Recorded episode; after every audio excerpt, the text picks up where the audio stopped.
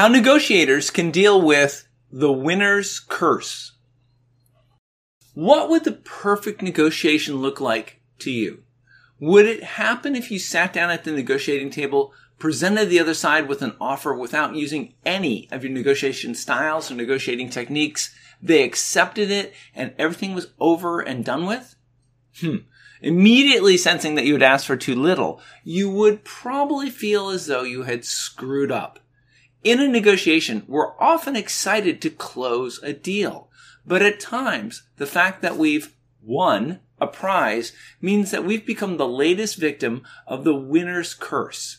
The good news for you is that there are steps that you can take to avoid the winner's curse in negotiations. What is this winner's curse thing? During a negotiation, we can encounter the winner's curse when we set our goals for the negotiation too low. We'll know that we've done this when our offer to the other side is accepted by them immediately. Likewise, we can run into the winner's curse if we end up overbidding on something simply because we didn't take the time to consider the fact that the other side knew more than we did. We may fail to consider that the other party is more likely to accept our offer when we have offered too much or asked for too little. When we find ourselves involved in an auction that has multiple bidders, or when we're part of a negotiated auction, the winner's curse can show up when a winning bidder's assessment of the value of an item is higher than that of the other bidders. If you were to find yourself in a room full of people bidding for a painting of unknown value, for instance, the average of all their bids is likely to be closest to the painting's actual value, research shows. What this means is that the person who makes the highest bid likely will have paid too much and will probably end up regretting it. What can we do to avoid the winner's curse? Let's all agree that we would prefer not to become the next victim of the winner's curse. How can we make this not happen to us? It turns out that the secret is taking the time to add additional negotiation skills to your bag of tricks. The first thing that you're going to have to learn to do is to anticipate how you'll feel if your offer was to be immediately accepted.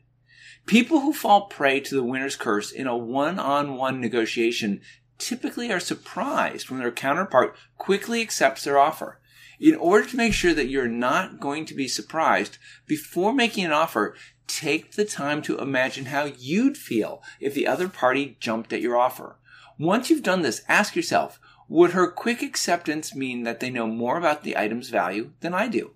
If you believe this to be the case, then make sure that you adjust your offer and take the time to search for new sources of value creation. Next, you're going to want to reach outside of the negotiations.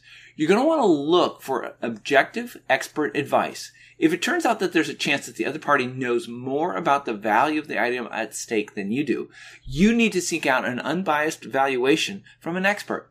Use the internet to research the value of the item being negotiated. An unbiased expert estimate can level the playing field and help you avoid the winner's curse. Finally, you're gonna have to spend some time trying to figure out if you have an edge. The good news is that the winning bidder in an auction is often not always cursed. It could be as simple as being that you value an item more than the other bidders do. For sentimental reasons, you may value a rare painting made by your great uncle more than other bidders do. At other times, you may be more knowledgeable than the other bidders about an item's value. When you have this type of edge, the winner's curse may not need be a concern. What all this means for you. The last thing that any negotiator wants to encounter is the so-called winner's curse. This can happen when you make an initial pos- proposal to the other side and they immediately accept it. When you do this, you start to wonder if you are asking for too little. In order to prevent this from happening, you're going to have to learn to use some new negotiating skills. During a principled negotiation, we can encounter the winner's curse when we set our goals for the negotiation too low, or if during an auction we end up bidding too much. If we want to prevent this from happening, then we need new negotiating skills. When we fall prey to the winner's curse, In a one on one negotiation, we typically are surprised when the other side quickly accepts our offer. In order to make sure that you're not going to be surprised before making an offer, take the time to imagine how you'd feel if the other party jumped at your offer. The last thing you want to be doing is negotiating with somebody who knows more than you do.